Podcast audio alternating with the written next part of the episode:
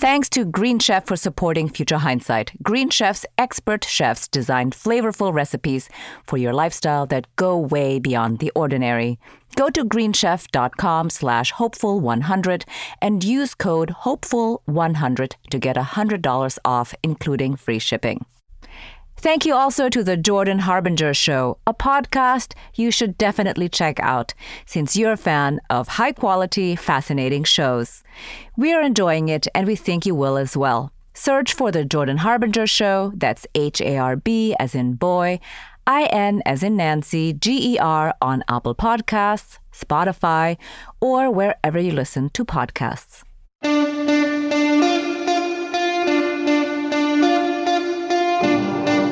We do a lot of things now to build progressive power in state legislatures. That's our mission and our goal. State legislatures are really where the rubber hits the road when it comes to the policy that actually impacts people's lives. Welcome to Future Hindsight, a civic engagement podcast. I'm your host, Mila Atmos. Our guest is Lala Wu. She's co founder and executive director of Sister District, an organization that works to elect Democrats to state legislatures. We talk about building progressive power at the state level, the various opportunities for winning in upcoming elections, and supporting candidates to win and then to serve effectively. We start our conversation with how Sister District was founded and why it aims to truly reshape our politics in the years to come. It's really quite a modern founding story. In the wake of the 2016 election, you probably felt a lot of the same emotions that the co founders of Sister District felt fear, rage, confusion.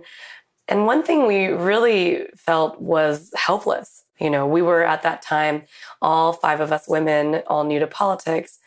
We were all living in the Bay Area and couldn't figure out how it was that we were living in this place that was so rich with passion and resources, yet we couldn't figure out what we could do to move the needle on the national level. I personally was really just looking for a way to deepen my civic engagement, make it a permanent part of the infrastructure of my life. And so the five of us who came together really coalesced around this idea that state legislatures are critically, critically important venues of power in building democratic ability to get what we want to get done. And unfortunately, really overlooked. And so we do a lot of things now to build progressive power in state legislatures. That's our mission and our goal. The thing that we're most well known for and our original founding idea was this concept that we could organize volunteers, resources where they are, and then connect them with where they're needed.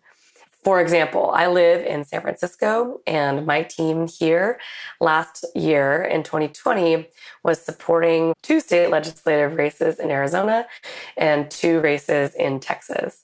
My team raised money, made phone calls, wrote postcards. If they had the opportunity to, they would have gone and knocked on doors. So that's a little bit about what we do at Sister District. We are really here for the long haul and do everything we can to help get these great candidates elected to state legislatures, which are so critically important for our democracy. So tell us why state level offices are so critical to our democracy. I think a lot of people don't know that. State legislatures are really where the rubber hits the road when it comes to the policy that actually impacts people's lives. Of course, a lot of attention is given to what doesn't happen at the federal level.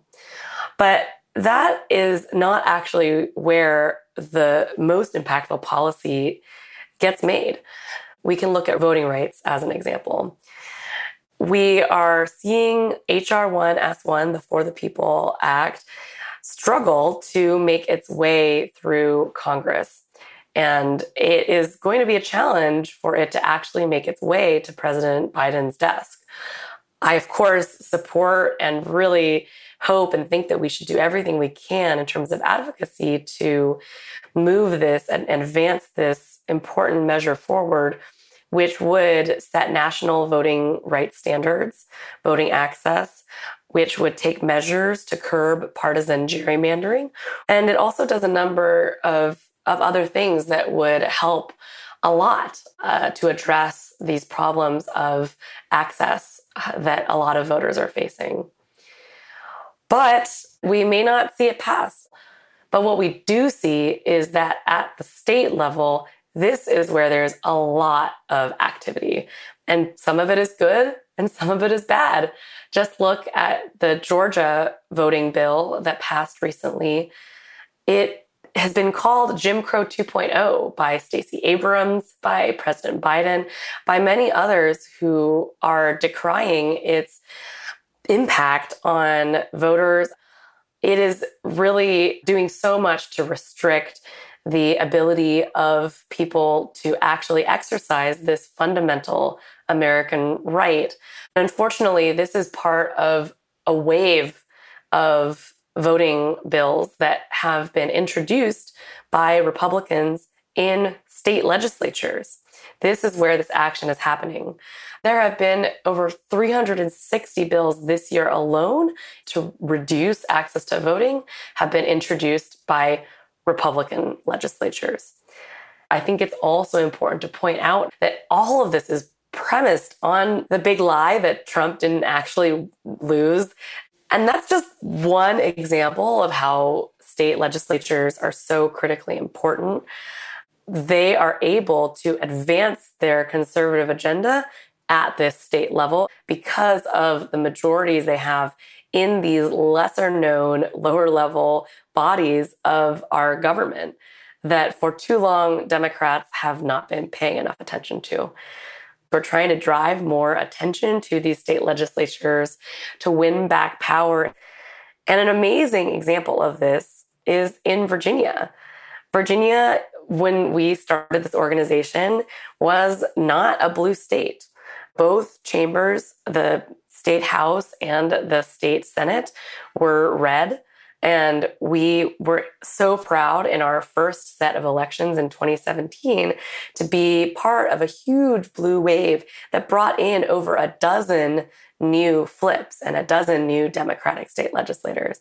And even though we came literally one vote, a single vote shy of ending the Republican majority in 2017, with that new found power, the Virginia legislature was able to expand Medicaid to over 400,000 Virginians. And then in 2019, we were again proud to be part of the coalition to win both the state house and the state senate and turn the legislature and when you count the governor as well, the whole state into a democratic trifecta. And the amount that they have been able to accomplish with a democratic trifecta has just been extraordinary. Virginia has passed its own sweeping Voting Rights Act. It's abolished the death penalty. It has legalized recreational marijuana. It's made meaningful improvements to its criminal legal system. And just, it's done so much, so much more. So now that we know that Virginia is the model for what you want to achieve, what one wants to achieve, I think, in all of these state houses, how do you go about that? I mean, I know you support candidates, but how do you find the candidates? What do you do to groom them in their races and help them win? Yes. So, in terms of candidates, we undertake a rigorous quantitative and qualitative analysis to arrive at our list of endorsed candidates. So, what we look for is we look for states where we can flip a chamber, hold a chamber, or make inroads into badly gerrymandered states. And once we see where the opportunities at that high level are, we're able to start drilling down into the districts and to look at the numbers and the historical voting records and better understand how certain districts are trending. Are they trending in our direction? Are they trending away from us? And then we also talk to people on the ground. So, in addition to, of course, talking to the candidates and their staff, we also talk to the party entities that are important in thinking about priorities and distributing resources to get a sense of where are the best opportunities. We're looking at Sister District for close, winnable races where our volunteers can make an actual impact. Last year, for example, over 80% of our fundraising went to candidates where the race was decided by single digit margins, and 88% of our phone banking went to those same races as well. As for how we support these candidates, the core of what we do is providing field and fundraising support to these candidates.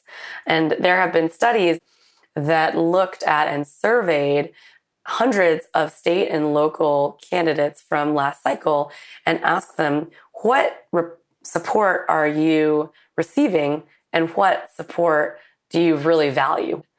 And many of them said, we get tons of endorsements, but we don't actually need that many more endorsements. We need people to help recruit volunteers for us. We need people to help introduce us to new donors. And those are just a couple of the things that Sister District does precisely. And what that looks like on a typical day for a volunteer, let's say, is that they may be planning for a fundraiser that is happening where the candidate will come and make an appearance by Zoom. And then 100% of the funds go straight to the campaign where it can be used immediately. And then the volunteer side, the best thing that folks can do is knock on doors because that kind of person to person, face to face interaction is, as we've all painfully learned during the pandemic, it's irreplaceable. Something, you know, is really missing when you're not doing that. However, in the absence of being able to, you know, go knock on doors, the second best thing is to make phone calls. And this is a really fun process that we have managed to perfect during the pandemic.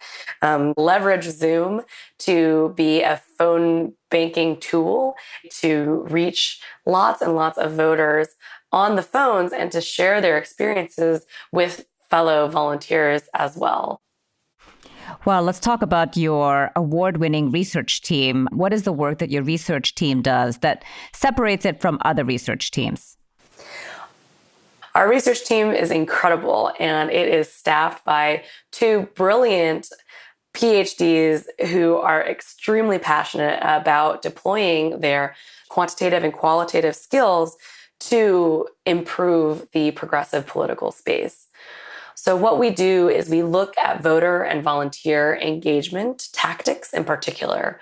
What we're really looking at is trying to understand what tactics are most effective at reaching and engaging voters and volunteers, keeping them in for the long term. And so, for example, postcards and texting are two tactics that are really, really popular with volunteers. But there isn't a great understanding of how effective these tools are and what the most effective ways to use them are.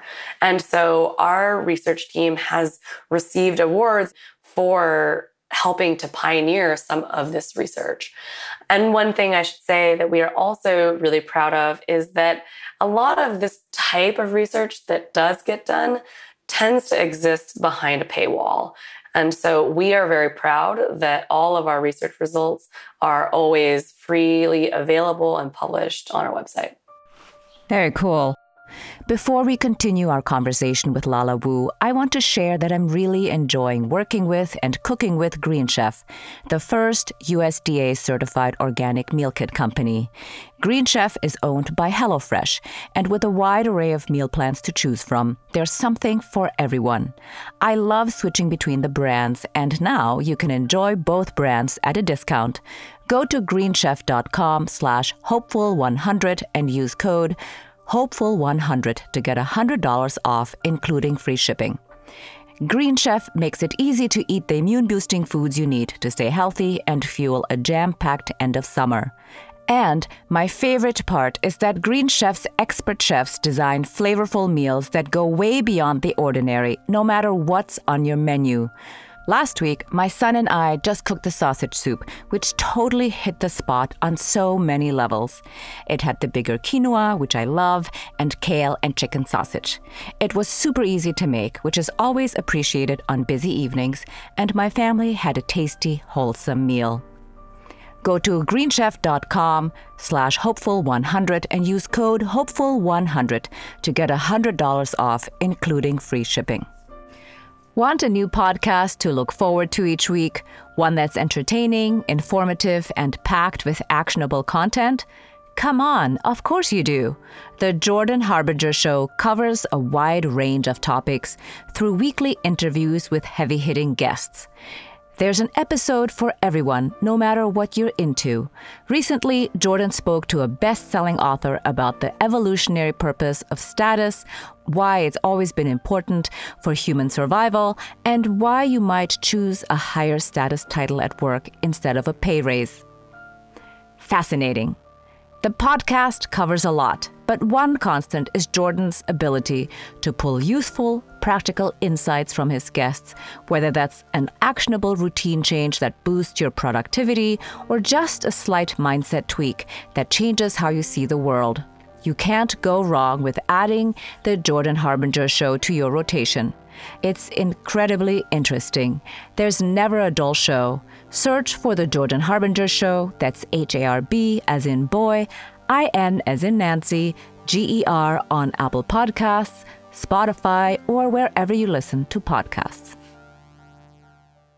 So, another thing that you do is you develop legislators. What does that mean? Uh, because when I read that, I thought, oh, are you developing a progressive version of ALEC? And if so, what is your strategy to develop these legislators to be effective in their state offices if and when they win?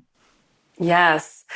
So, absolutely, that is the direction that we are going. There is a lot of work to do to develop a progressive version of ALEC. On the left, we don't yet have an equivalent. We saw a very specific gap in this infrastructure of legislator support that we wanted to fill. And this was an outgrowth of our alumni program. And we talked to many, many of our alumni, our candidates who have become legislators. And what we heard from them over and over again was hey, it's wonderful that there are some resources available to the generic Democratic state legislator. However, it doesn't really feel like there are resources that are really for me trying to govern from a swing district, let's say in Michigan or in Pennsylvania, it's really a different set of considerations than somebody trying to govern from a majority, let's say in California or in Massachusetts. And so we identified this gap and we said, okay, we are in a unique position to help address this part of the pipeline. And we brought people together under this umbrella called Purple District Network. And we do hope that this network will grow and will uh, be a way for folks to have conversations, to strategize with each other, to cross pollinate ideas, and to begin to build towards this counterpart to ALEC that we so desperately need on the left. So, in the work that you've done so far, what have you found to be most impactful, but maybe not obvious to an everyday person? Because you know, I think most of us think, oh, all you have to do is win an election, but actually, it doesn't stop there. I'll, I'll answer this question in two ways. First, I actually have been amazed at how impactful this organization has been for ordinary people, for the volunteers, the folks who get involved in our organization because they're really looking for a way to make a difference. At the number of times that somebody has said to me, I'm so grateful to be part of this organization because it's certainly cheaper than therapy, you know, or something along those lines, really makes me feel eh, really rewarded. The work that we're doing is not only helping to build a stronger democracy, but also building community building skills among ordinary people, many of whom were new to politics and are really now awoken to this world and all the, the power that they have. In terms of the political side and what I found incredibly impactful, I think that the impact of money is a bit boring, but can't be overstated. Money is incredibly, incredibly important.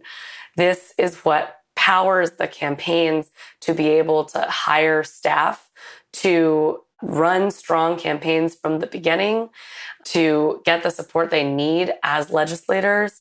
They are being watched by pundits, by strategists for how much money they raise. The good news is actually that we can make a huge impact here. The presidential race, the Senate races, congressional, all of that stuff, all of those races are millions and millions of dollars. And it's hard to see how your dollar can really make a huge impact. But in these small state legislative races that are often $100,000 budgets, $40,000 budgets, 150,000, these are places where we can really make a huge difference. And I just feel so strongly that if you want your dollar to go further, it makes tons and tons of sense to be focusing on the state and local level. It just has this multiplier effect in terms of what you're able to accomplish with your dollar. Yeah, so let's talk about that. As an everyday citizen, what are two things I could be doing to advance progressive candidates at the state and local level? I'd be remiss to not say that you could support organizations like ours that are working to fill these critical gaps every step of the way in the political life cycle to build progressive power in state legislatures and advance these candidates and their causes. Uh, but I will lump together in with that supporting these candidates. I think that giving money to these candidates is a wonderful form of activism that is really, really meaningful. And as I said, goes a really, really long way. And the second thing is that you can volunteer your time to help get the word out about who these candidates are, to help increase name recognition and to identify potential supporters so that we've got really tight, solid lists of really good data to turn out every last person to, to vote for these folks. Excellent. So 2021 is an off year, but there are elections this year. So let's talk about your 2021 22 electoral priorities. What should we be looking for or what should we be watching? Absolutely. All eyes are on Virginia in 2021. Virginia is a shining example of what we've been able to accomplish with Democratic power. But none of this is permanent. This can all change. And the Republicans have certainly not given up on Virginia. They are coming back and they are targeting our incumbents and they are looking for ways to take the majority back. And what this looks like in practice is it's going to be a lot of incumbents that we are supporting at Sister District. That's where a lot of the attention needs to go. Of course, challengers who will create blue flips are very exciting, but just as important, we also have to be really focused on keeping the gains that we've made, ensuring that these folks who now have experience governing and are even more valuable than they were before when they were running originally, we need to make sure that we are able to keep them there. As we look ahead to 2022, we are planning for a very busy midterm cycle. And we have cast a wide net as we think about where our focus should be. We are, of course, needing to wait for redistricting to play out because that's going to determine what the actual competitiveness of some of these districts is going to look like. But for now, we've cast a really wide net. We're looking at Arizona, Colorado, Florida, Georgia, Michigan, New Hampshire, North Carolina, Pennsylvania, Texas, Wisconsin.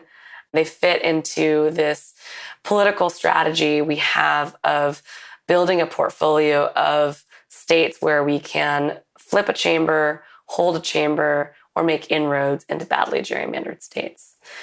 In particular, we're prioritizing states with redistricting commissions where we expect that the new maps will be fair for Democrats.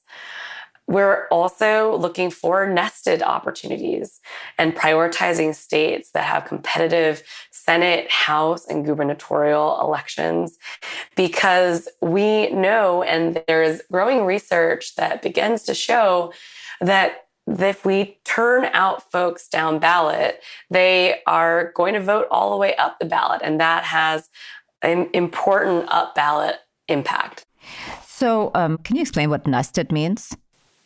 When I say nested opportunities, what we mean is we are looking for states where there are overlapping and multiple opportunities. So, for example, in Arizona, we've got two state legislative opportunities in the state Senate. We need to flip two seats there. We also need to flip two seats in the House. We also have an open governor's election because the Republican governor is term limited. Typically, open seats are much more competitive than seats that have an incumbent in them.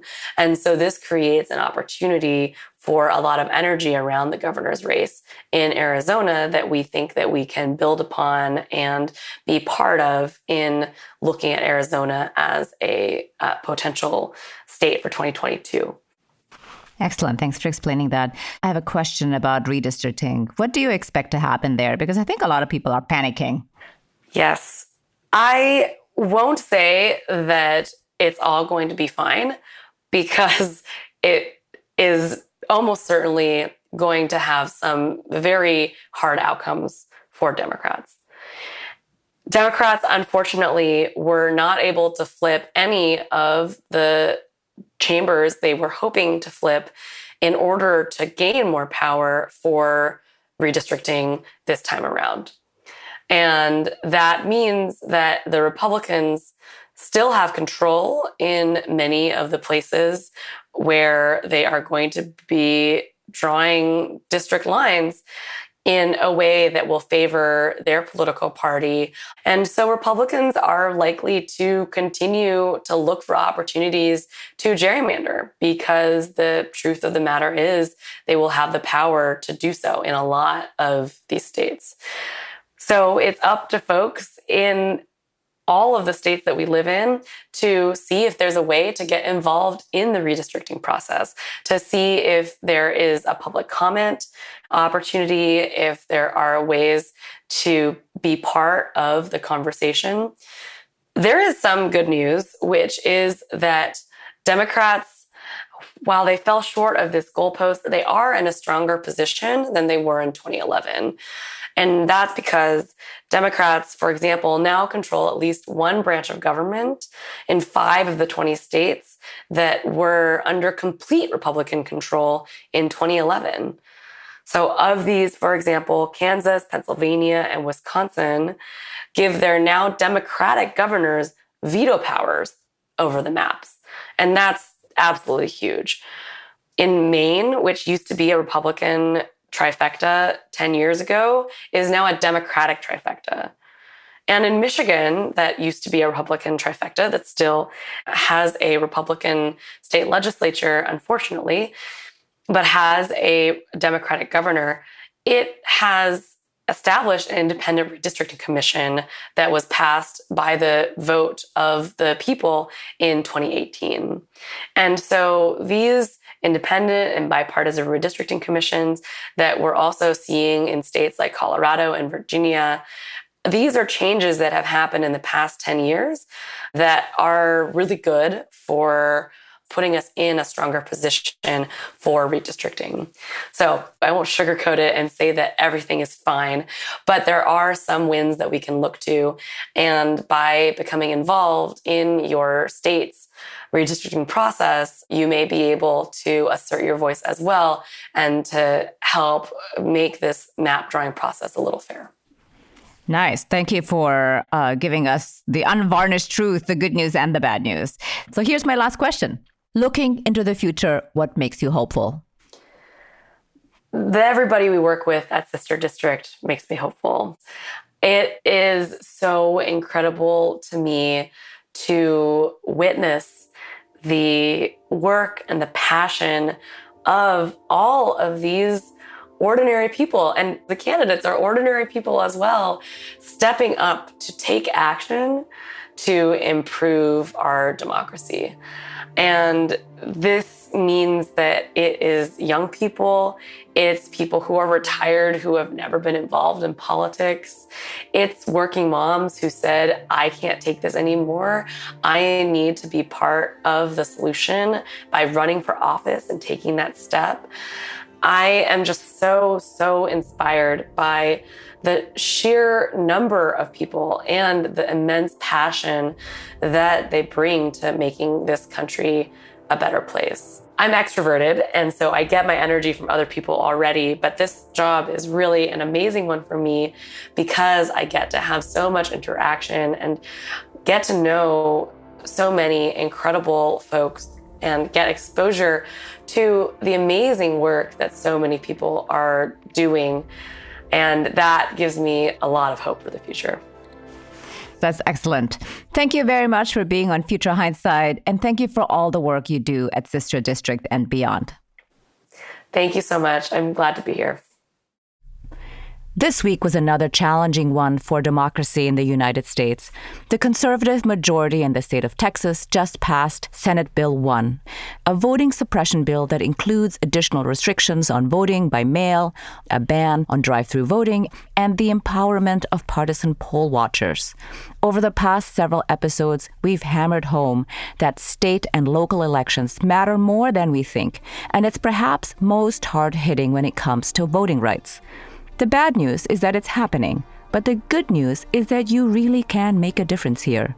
I'm so heartened by the grassroots efforts of Sister District and state races to make our democracy work better for all of us. And I hope that you'll pay close attention to the next state level election wherever you live. Be sure to cast your ballot for the candidate who will expand access to voting, and better yet, volunteer for that campaign. Next week, our guest is Cristina Tzintzún Ramirez. She's the executive director of NextGen America, where she's focused on building democracy up one young voter at a time.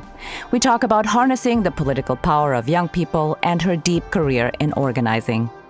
At this juncture where we face so much pain and division, and also looking at continued and potential pain around climate change and income inequality, that we have this ability to invest in a greater, better, more equitable future where everyone can see their common interests and actually be a true democracy that is for all people. Until next time, stay engaged. I'm Mila Atmos. Thanks for listening. Our executive producer is Mila Atmos. The audio producer is Peter Fedak, and our associate producers are Miriam Zumbul and Zach Travis. Listen to us every week on Apple Podcasts, futurehindsight.com, or wherever you enjoy podcasts.